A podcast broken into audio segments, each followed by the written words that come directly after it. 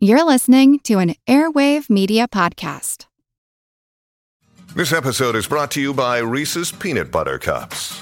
In breaking news, leading scientists worldwide are conducting experiments to determine if Reese's Peanut Butter Cups are the perfect combination of peanut butter and chocolate. However, it appears the study was inconclusive, as the scientists couldn't help but eat all the Reese's. Because when you want something sweet, you can't do better than Reese's. Find Reese's now at a store near you. Here's a program from our archives. We're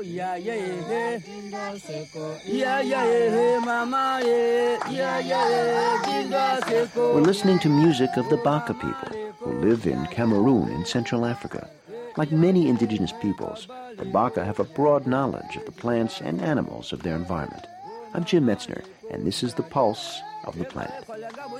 One of the plants that the Baka use for stunning and killing fish is called mongombo. It contains chemicals called rotenones, and to extract these, they have to beat the bark of the vine into a pulp and then literally rinse it into the water.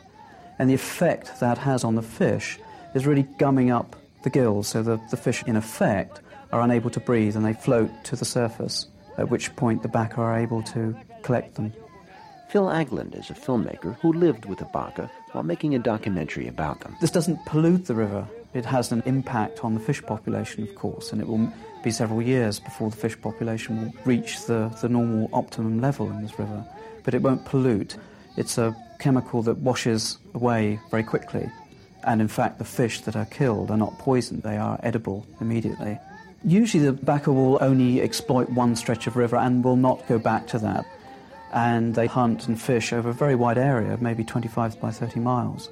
So they often will only come back to this stretch of river maybe five, ten years later. They don't overfish simply because they themselves are low in population.